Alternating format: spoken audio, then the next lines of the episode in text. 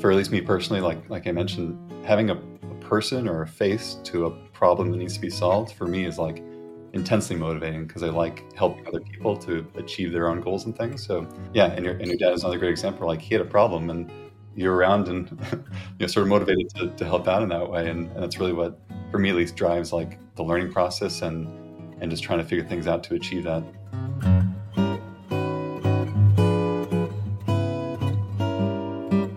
That I learned when I was in school and didn't realize until later on how important it was, was probably eighty percent of any career or any job you go into, even as a designer, even as a maker or anything, if you're working with other people, eighty percent of your job is probably communication, which I remember clear as day was was told to me by other industry professionals when I was in school. Like, you have to learn how to communicate, be able to write things, be able to write out requirements or ideas, and just clearly communicate your thoughts to others in whatever medium you prefer is extremely important.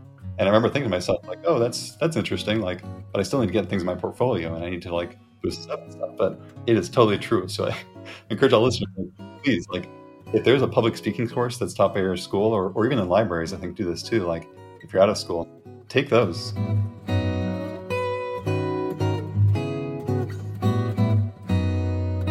The disparity between the skills that are being taught to human factors students in schools versus what employers are actually looking for uh, in potential new kids and new people. So I was like, all right, perfect for me, because uh, I wanted to answer that question specifically. And the thing that stood out to me that I still remember this many years later was like,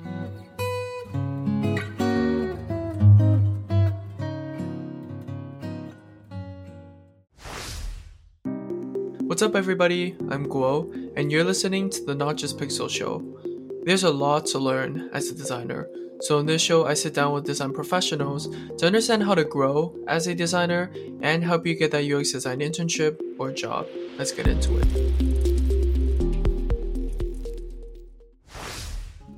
Today, I'm talking to Andy Braren.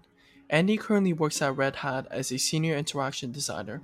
Similar to Catherine from our last episode, Andy also graduated from Tufts, and don't be surprised if our next episode guest is also a Tufts grad. Now, I was extremely excited for this conversation because Andy is a prolific maker, a term describing one who likes to build to solve problems. And it surely did not disappoint. Just to note a few of his creations, Andy created an assistive tech device company back in high school, started a web development consultancy, started the Tufts MAKE club, and created multiple applications at Tufts. In short, the conversation was a total blast, and if you ever want to start building but don't know where to start, this episode is perfect for you.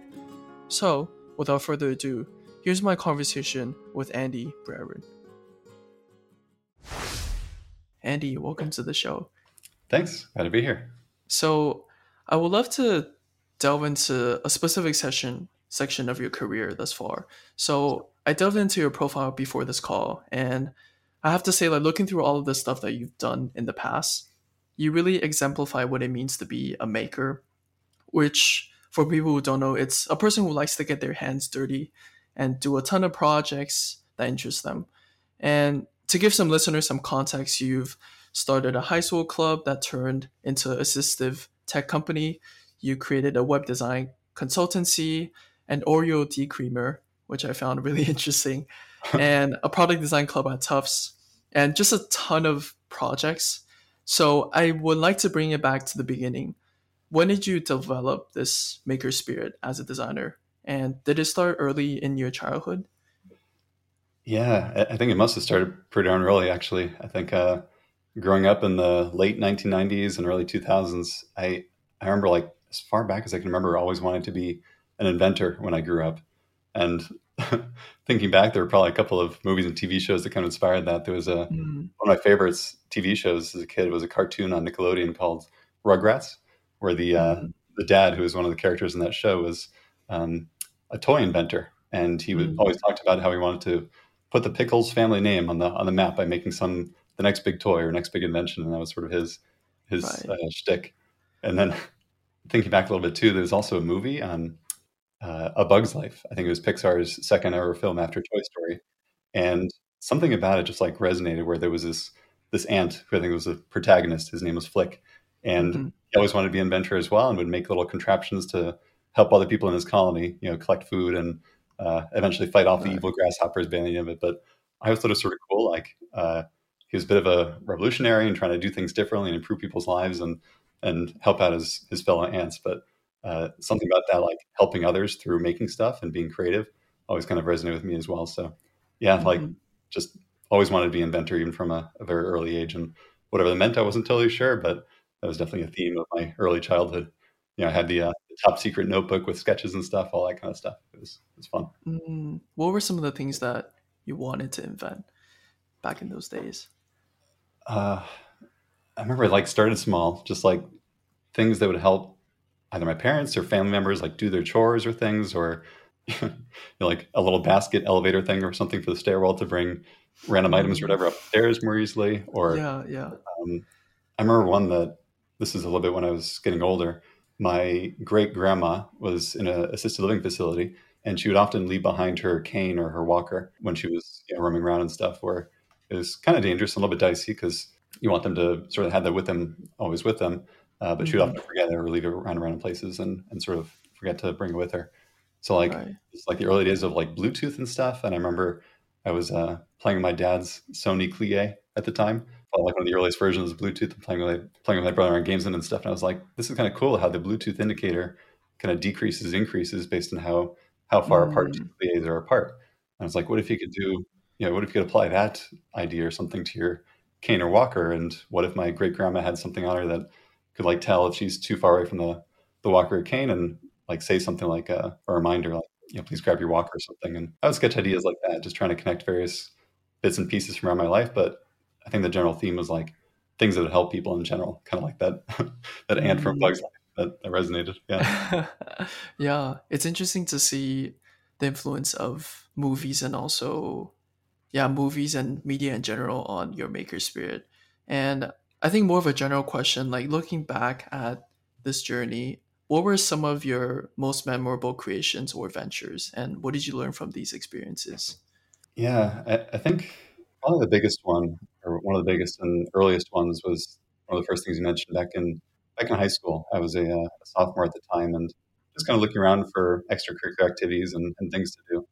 Um, kind of a quiet and shy kid, but there was one that a club that my science teacher at the time was starting, and the club was competing in something called the National Engineering Design Challenge, wide competition.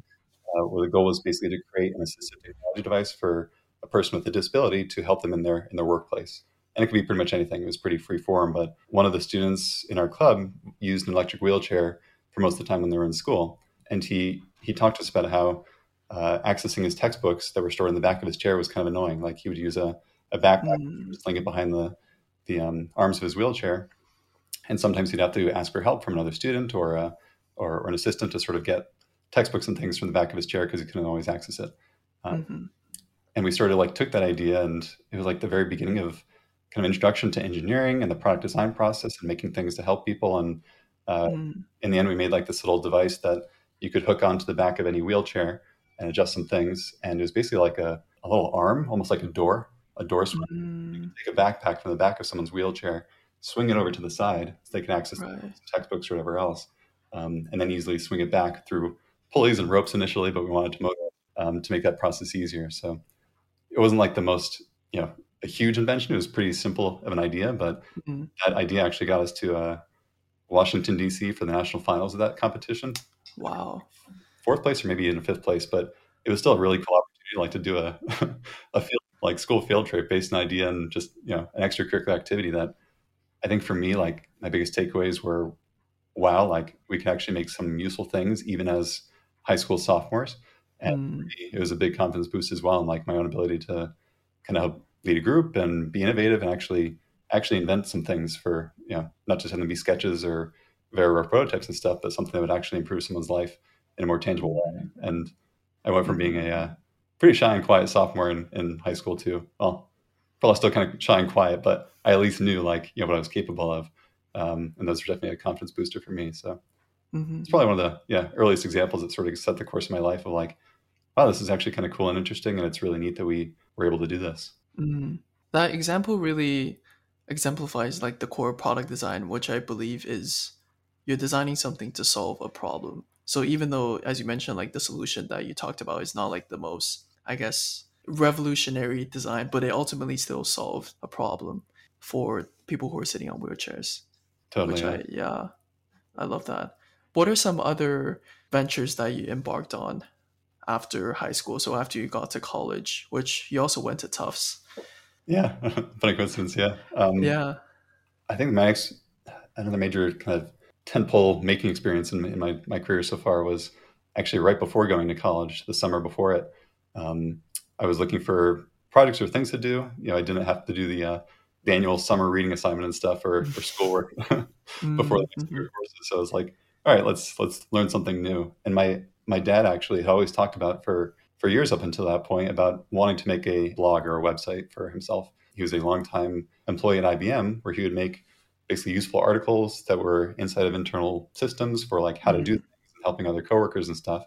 And mm-hmm. I, that was probably also an inspiration for me wanting to help people too, is my, my dad and parents in general. Right. But and he was sort of bummed out because some of the articles that he had written over the time were, were lost because of internal system changes and stuff. So he was thinking like, it'd be awesome for me to have a blog, but I don't really have the time to do it.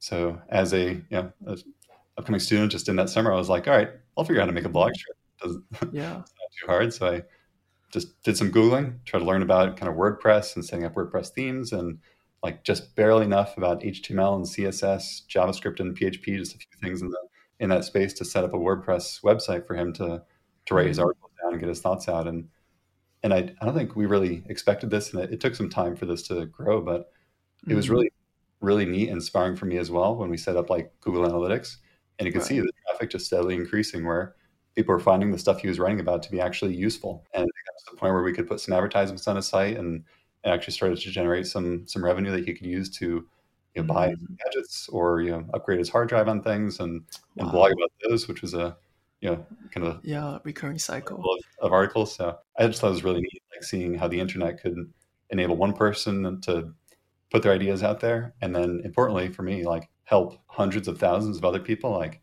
save time, get back to their families, solve a really technical problem that nobody else on the internet was talking about.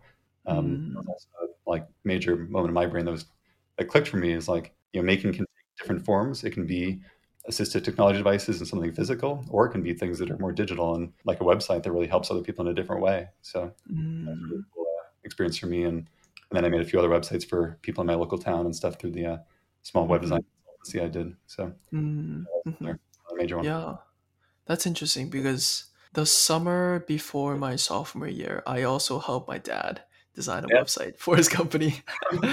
So yeah, I'm I'm seeing some overlapping elements here. And that was also really interesting because I guess that was sort of my first, I don't want to call it client project because he's my dad, but it really is one because we were having like frequent discussions about, so he has a film production company, more like commercial production company. So he needed a company website to showcase his work.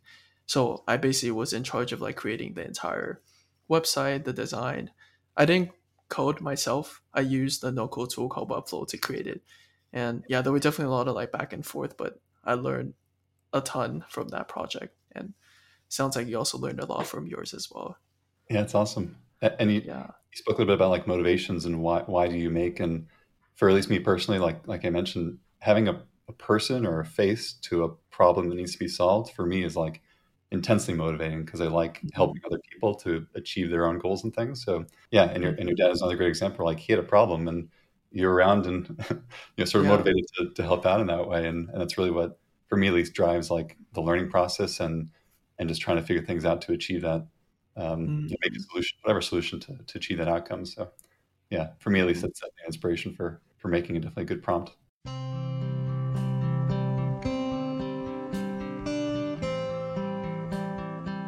I'm curious, like, for all of your past projects, how does a project for you or some sort of venture exploration start?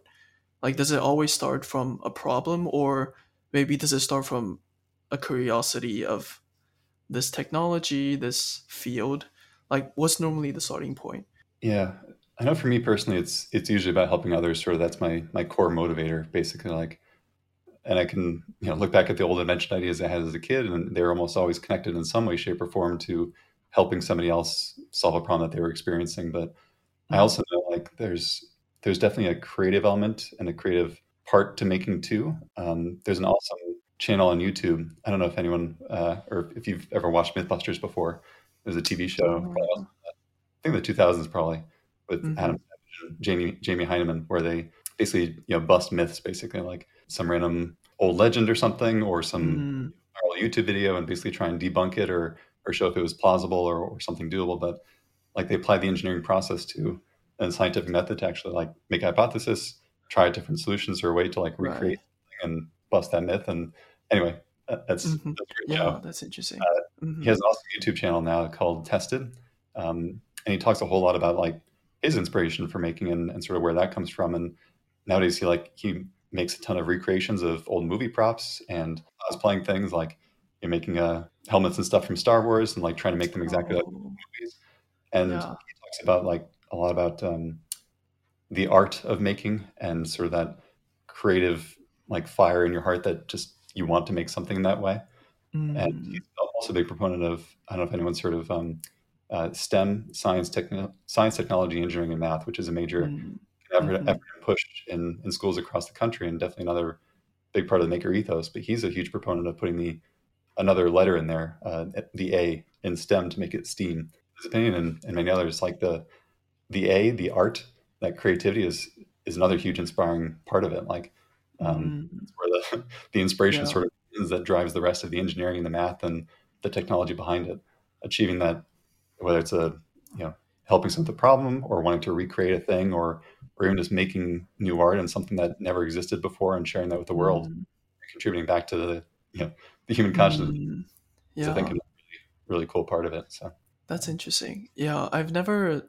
I've heard of STEM before, and my assumption of STEM is always like math, science, hard yeah. facts. And so it's super interesting to hear the art aspect added to it. There's always like a creativity side when you're creating something new, creating new inventions. Totally. Yeah. The Oreo Dew Creamer, for example, you, you mentioned there was something that um, mm. uh, we started doing in college. And, and that was just a totally, uh, you know, Spur moment. We need to try to make something, so we may as well make it fun. And yeah. I'll be honest, like just that that was sort of the A of like, you know, it, again, it doesn't matter like what exactly it is or if the solution is perfect, because in that case we're just trying to test out like how easy is it to make an actual physical thing uh, at Tufts University back in twenty twelve, twenty thirteen or so when we were trying to do that as mm-hmm. sophomores, just wanting to make things and start to learn about the process of product design and. Mm-hmm. Um, That was sort of like, you know, that was the spark, that was the flame, that was the, the fire behind it. And we learned a lot by doing that and realized like it's way harder than it should be. We lower the barriers to doing that at Tufts and, and elsewhere. So going back to STEAM and stuff, I think the, the A mm-hmm. is definitely a huge part of that, that Adam Savage is, I, I know, a huge proponent of. And yeah, totally check out the YouTube channel Tested. There's a lot of great makery yeah. things I'm also very inspired by. I'll add those channels into the show notes as well if anybody is interested. And I'm also curious because like for these types of projects, you mentioned that you normally start with a problem and then you go through a process of the product design process basically. But are there, because currently this is more, I guess, personal to myself. Like currently, let's say, for example, I want to create like a Pomodoro timer for Windows. Like that's more of just an idea. I guess it's more solving my own problem by creating this and also for me to learn stuff. Do you think that's still worth, I guess, pursuing? Because I know that, I guess, a lot of um, new designers, they do projects because they want to put it onto their portfolio. And normally, I guess, portfolio is more like end-to-end product design. You go through the research process, ideation, like this entire process that you feel like it's valid to put on the portfolio. So I'm just curious from your experience, like, are those projects worth pursuing in that case?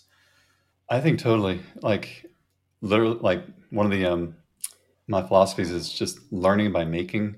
Whatever it is is essential. Like whether the, whether your motivator is to help your own self making little little tools, and I've done the same. Like on my website, I have like little bookmarklets and things that help me do various things, little bits of JavaScript that help me do things. But um, mm-hmm. like whether it's doing things like that, or helping another person, or just like making stuff for the art or the heck of it, it's all making, and you learn by doing so. So whatever the project is, I would just say, like, as you're doing it, also pay attention to what, which parts are like inspiring to you or you have fun doing, in unexpected ways. Like maybe when you're making your Windows Pomodoro applet, you realize like, oh, coding is actually kind of cool. And I like developing, you know, coding languages and stuff. What's, what's the best coding language? What should I build this in? You learn a whole lot of things along the way of doing it that I think are awesome to include in a portfolio. But think a little bit tactically, because I know that you know, many listeners here are thinking about, you know, internships and applying to, to job, to jobs and things. Mm-hmm. I remember, and I guess this relates to the club back in school as well. Mm. Um, back when I was an aspiring, uh, you know, designer, uh, much like yourself and many, many folks here, I, I was particularly interested in like, what do, what would make me more attractive to, you know, potential employers in the future, right? Mm-hmm. And that year in Boston, I think it was like twenty thirteen, no, yeah, twenty thirteen-ish, uh, the Human Factors and Ergonomic Society um, was having their annual meeting in Boston that year. And that was the major I was in, was uh, Human Factors or Engineering Psychology, which is closely related to design, a little bit different, but very similar. Anyway, there was a session in that uh, conference titled something like the disparity between the skills that are being taught to human factor students in schools versus what employers are actually looking for uh, in potential mm-hmm. new candidates and new mm-hmm. people. So I was like, all right, perfect for me, because uh, I wanted yeah. to answer that question specifically. And the thing that stood out to me that I still remember this many years later was like just making things, like actually practicing the product design process and going through it and documenting and sharing your findings and learnings was crucial, because a whole lot of the projects that you do in school are kind of theoretical or there is no sort of user to them. So tactically, if you can connect your project or your thing to any person, it could be a single person, it could be a group, and go through the like research phase a little bit of like understand their user needs, what are the problem, what are the problems they're experiencing, and focus on that. And then by the end of your portfolio piece or the end of your kind of essay or description of your process, like show how that had a measurable impact on their life or or achieve the outcome that was desired. I think that's also a really key thing and an awesome thing when you're giving presentations to potential employers in the future to say like, yeah, I know I'm a student, mm-hmm. totally get that, fresh out of college yeah. and stuff. But here's an example where I did an extracurricular club or just an activity on my own for the heck of it because I was really interested in doing it. I think employers really, really love to see you teaching yourself how to learn things, how to do things, how to you know, embrace that maker ethos a little bit and just figure things mm-hmm. out and applying it to some particular problem or, or, or need that you identify in the world. So mm-hmm. a little bit of a rambling answer there, but uh, the takeaway yeah, yeah. is learning by making is essential and awesome. I think employers really love that. I'd love to see that, however way, whatever way you like to show it. Right. No, I love that because it's interesting because I feel like after my past summer, I've just been working on my portfolio. And then once I finish my portfolio, I haven't really been doing any like hands-on design work because I feel like most of my extracurricular curricular cups are more manage like people management type. So like more like head of design or like co-pres, those types of positions. So for those, I wasn't able to really get really hands-on with design. And so something interesting happened yesterday night where I was like ideating solutions for this Pomodoro app that I was creating. And then I just lost track of time. Like it was, I, I was just really having a lot of fun doing it. And I was like, oh, this is just something I need to get back to. And so I think that goes back to the, the idea of like just actually making and like learning in the way. I'm sure there's a lot of things that I'm not gonna know before I start the project, but I feel like that's super exciting. Totally, yeah. And I'll be honest, like that I learned when I was in school and didn't realize until later on how important it was, was probably eighty percent of any career or any job you go into, even as a designer, even as a maker or anything, if you're working with other people, eighty percent of your job is probably communication, which mm-hmm. I remember clear as day was was told to me by other industry professionals when I was in school, like, you have to learn how to communicate, be able to write things, be able to write out requirements or ideas and just clearly communicate your thoughts to others in whatever medium you prefer is extremely mm-hmm. important.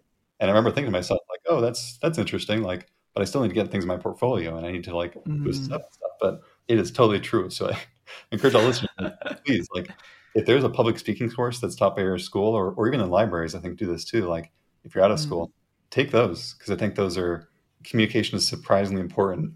If you end up in any any place with more than one employee that like, unless you're self-employed and don't have to talk to anyone, uh, mm-hmm. communication is essential. So what you mentioned about like when you were just ideating and having ideas about this Pomodoro app, to me, that almost sounds like that could be directly applied to skills in product management and product definition and things that, mm-hmm. again, I didn't even know that product management was really a thing until I like mm-hmm. joined Red Hat and saw product managers do their thing and write, write up requirements and design specs and work with our U X research teams to figure out what does the market actually need, what's what's new or different or special about the thing we're trying to create. So I'd say listen to those, listen and pay attention to those sparks you have where like you lose track of time because you're having so much fun, because that could you know, shape your career in the future. I realize not necessarily something that you can say inside your you know portfolio piece yeah. of presentation, but uh, I think those are all really awesome, useful skills um, mm. that you're learning. Again, you're learning things about yourself and what you what you're interested in through the making process, which I think is just really awesome. It's great to hear.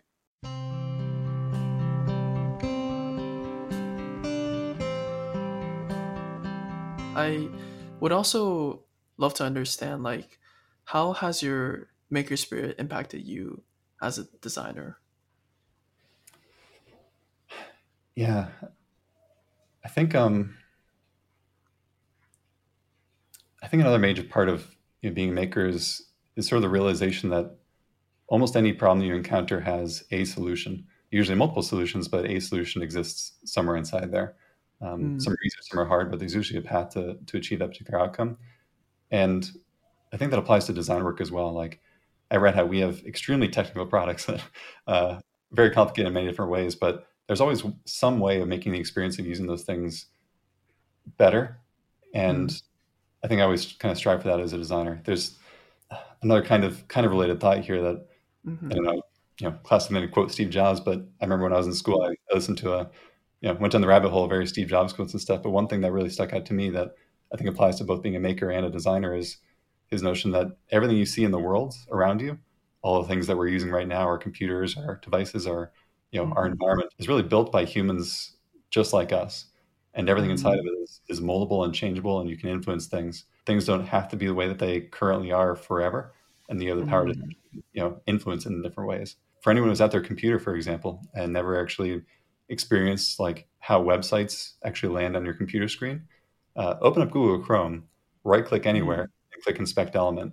I remember doing that when I was in high school, and my mind got blown because I was like, wow, it's like I'm peering to the Matrix. Like, this is how websites are made. Like, I can poke around, I can yeah. edit the text of the New York Times homepage and stuff. Like, yeah, it's you surprising can move around the elements. Yeah, yeah. Inspect the elements and stuff. Like, it's amazing how how moldable things are around us, especially in the digital world where like mm-hmm. it's all just sort of code. You can go in and mix and match it. So anyway, back to your question about like how's your maker spirit impacted you as a designer? I think it just ingrained in me a core philosophy of like things can change. Like mm-hmm. nothing is static. Even things that are seemingly set in stone have the ability to to be morphed. Um, of course, it's always a matter of like, you know, the time to change those particular things. And that's that's another part of being a designer is like taking the requirements and seeing like, all right, is this really a requirement? Can we make some tweaks here? Or is this going to take way too long to change and we need to, you know, go with a different solution instead? But um, right. that's such a mental shift that really impacted me in the way that I, I think about my work day to day as well. So it's an idea of things can always be better than the current state. And you're always trying to find ways to make it better, improve it. Definitely, yeah. And things are always changeable and moldable, and and you can shape it because, you know, humans built this world and mm. we can change whatever we'd like. I know it sounds lofty yeah. and weird, but it's it, it's true. It's it is true. Yeah, inspirational to me. I think thus far I've because I feel like I'm sort of a maker in some way. Like I like to do my own projects. It's what gives me energy, excites me.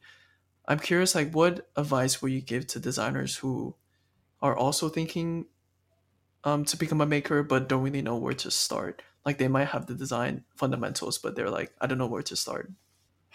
Yeah.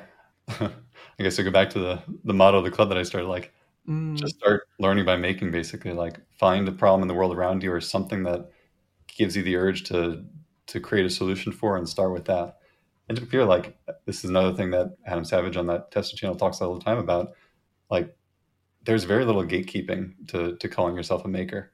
If you, if you even write, write anything like writing essays and stuff, I also consider that to be, to be making. It's putting something into the world that didn't exist before that can help, mm. help other people, help shape their ideas, help communicate thoughts or, or whatever else. Mm. So the barrier to entry is to making are like never lower than they, they've ever been, even in the physical product space where there's three D printers and various technologies and things to, to make actually compelling things that you can sell online or whatever else. Um, mm. I think the, yeah, the, the barriers to entry are lower than they've ever been before. So I'd say just kind of go for it. And mm. if you have the, I know the motivation aspect is, is definitely a struggle for some people. And I also like to apply, uh, you know, back when I was a very young kid and stuff, you know, my parents and grandparents, I'm sure this is true for many folks, uh, had this idea of the no thank you bite, where like if I didn't want to eat a piece of food or something, or I wasn't sure about it and it looked kind of weird, uh, they would encourage yeah. me to try to take one bite, you know, try to, in our case, you know, make one piece of, of artwork or something. If you have an iPad, mm-hmm. try making a sketch. You make a make a piece of art using some app or something. Um, if you mm-hmm. have a web browser like most of us do, try to learn like the basics of web stuff and try making one basic web page that's on the internet or or even on your local computer. Just trying those things out and seeing what kind of sticks, what resonates, and you know what you surprise yourself in finding, I think is is really kind of key and important. So just keep pulling those threads, basically, like try new things, pay attention to what things you do and don't like in those things. And if you need a motivation, like try and help somebody else, because I think that's, as humans and social creatures, we definitely like to, uh, yeah, that's often a core motivator for us, is helping others, helping your fellow humans. So try those, yeah. So like, yeah, definitely start small. Don't yes. don't have like super like lofty like goals, like you're gonna create like the next Facebook or Instagram. Oh, those, like those. Don't put that stress on yourself. Yeah, like I mean, you, you might get there eventually someday, but even if you don't, it's right. it's fine. Like just making something that somebody else enjoys or makes someone smile or whatever else, I think is just.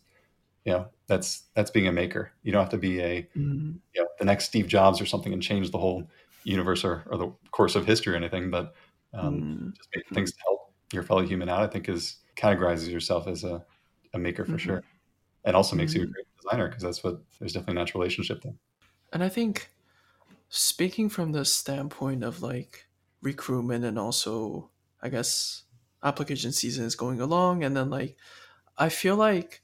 Would you say it's necessary? I don't know if it, there's like a better or worse option here, but do you think between like solving a problem for myself versus solving a problem for other people, like is one better than the other, or is either one fine as long as you find a solution in the end? Because I guess in my case, like the window Pomodoro app is mainly for myself because I can't really find a good solution. So just curious on your take on that. I think most employers of product designers and U X designers probably would like to see you building something for another individual, because it allows you to have that user research phase of like talking to that potential client or customer or just general mm-hmm. user and seeing what their actual needs are. Um, mm-hmm. I think they often say like there's a risk in designing things for yourself because you already know what you want. You have a very, right. um, or in some cases you do, you, have, you already have that mental image of what you what you desire, where when you go into the industry and you work for any company, you're making things for other people that you can potentially sell those things to. So that user research element and just understanding other people, I think, is a major part of it. So it's awesome when you can find something like, like you have external users or somebody who has a problem that you also want to solve as well. So you can almost like work together as a peer somewhat. But I think that's one element that, again, going back to that uh, Human Factors conference, that was a huge thing, where like seeing actual tangible problems that people had and, and applying mm-hmm. your making skills and your product design skills and user research methods and stuff to solve those, I think, is a major kind of key component. But like I also said, I, I think, honestly, it, and this surprised me as well, like before mm-hmm. applying to jobs, I made sure my portfolio had, you know, eight different things. And I wrote up mm. long, you know, paragraphs and paragraphs about how I approached the design problem, et cetera.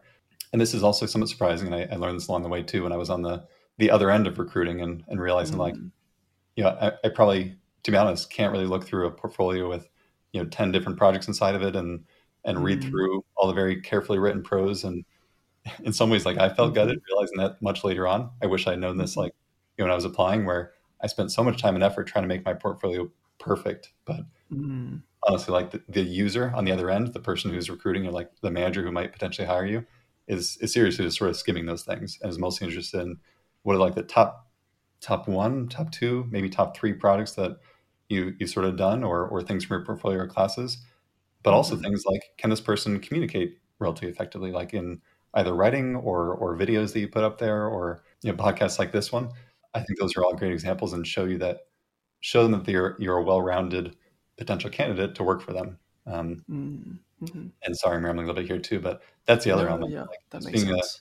A, a good human and a person, like yeah. when you're actually talking to them, that's another major part of it, because when your potential future coworkers and your manager are, are speaking with you in those interviews, they're trying to get a sense for you as a as a person. Like, would it be fun and interesting to, to work with this person? Do I have things that I can learn and or help teach this person to grow? Are they are they interested in in growing and improving their skills and leveling themselves up? That's mm-hmm. another huge one as well. That is very much aligned with the maker ethos of, You know, right. If you can sort of prove that and show like you're a self-starter, you you learn things yourself, you're someone independent and can really take on a challenge and, and run with it. All those things are really like part of making sure that you're well-rounded when you when you apply to jobs and internships and stuff. So I'd say focus mm-hmm. on that. It is is no one single, you know, catch-all, have to do this or, mm-hmm. or, or else mm-hmm. it won't work out. It's more like a stool where like if you focus on one leg, the stool won't stand up. Focus yeah. on all those things. Um, yeah. Mm-hmm. Yeah, I would say... personality oh no actually other way around, like skills gets your foot in the door, and then your attitude, your personality, your mindset that's a, gets you past the interview it, yeah. and then to yeah I feel, I feel like I guess in for me in that case I want to strike a balance between like solving problem for other people but also just exploring things that I'm curious about and also learning new skills with this section. So I I guess there's like two different spectrums, but I also can learn stuff when I'm like solving problems for other people. I just feel like for those sometimes there's more opportunities working with other clubs, or I have to like actively search for these problems, if that makes sense. But yeah. I, I think there's definitely a balance. But honestly, like things like your story about your dad and building a website for him, that's a great example. Like I, I would personally be interested in learning more about that if you were presenting or or giving a uh, mm. presentation to U S or Red Hat, for example, about what was your process for doing that, and and mm-hmm. what did you teach yourself to enable that experience. So again, like there's no mm-hmm.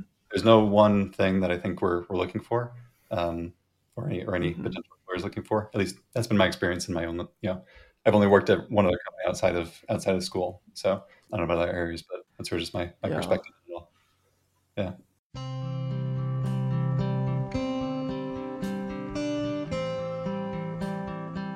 I think we're almost out of time.